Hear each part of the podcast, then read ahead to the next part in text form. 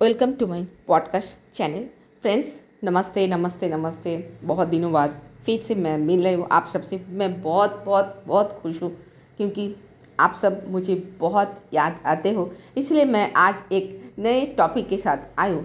Friends subconscious mind हम सब जानते सबकॉन्शस माइंड 95 परसेंट काम करते बट उसके ऊपर हम लोग काम ही नहीं करते। हम लोग हमेशा कॉन्शस माइंड में रहते सो so, आज मैं उससे रिलेटेड कुछ मैं पढ़ी हूँ जो मुझे बहुत अच्छा लगा।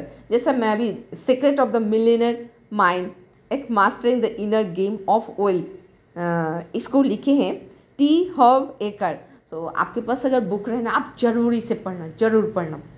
बट आपको एक डिज़ायर होना चाहिए कि आप मिलेनर बनना चाहते हो तभी आप इस बुक को टच करोगे है ना? सो so, चलो इसमें ना मैं कुछ इम्पोर्टेंट पॉइंट को यहाँ पर हाईलाइट कर रही हूँ। जैसा यहाँ बताया जा रहा है जे वेल्थ प्रिंसिपल क्या है?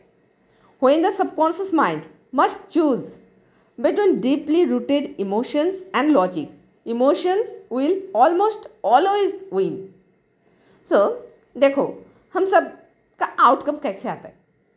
Like that your subconscious conditioning determines your thinking your thinking determines your decision and your decision determine your actions which eventually determine your outcomes do you believe if you believe then comment me yes in my whatsapp message that 7683940816 आप अगर yes बोलते हो then according next episode में मैं इसके इसके answer देंगे logic देंगे thank you bye bye have a nice day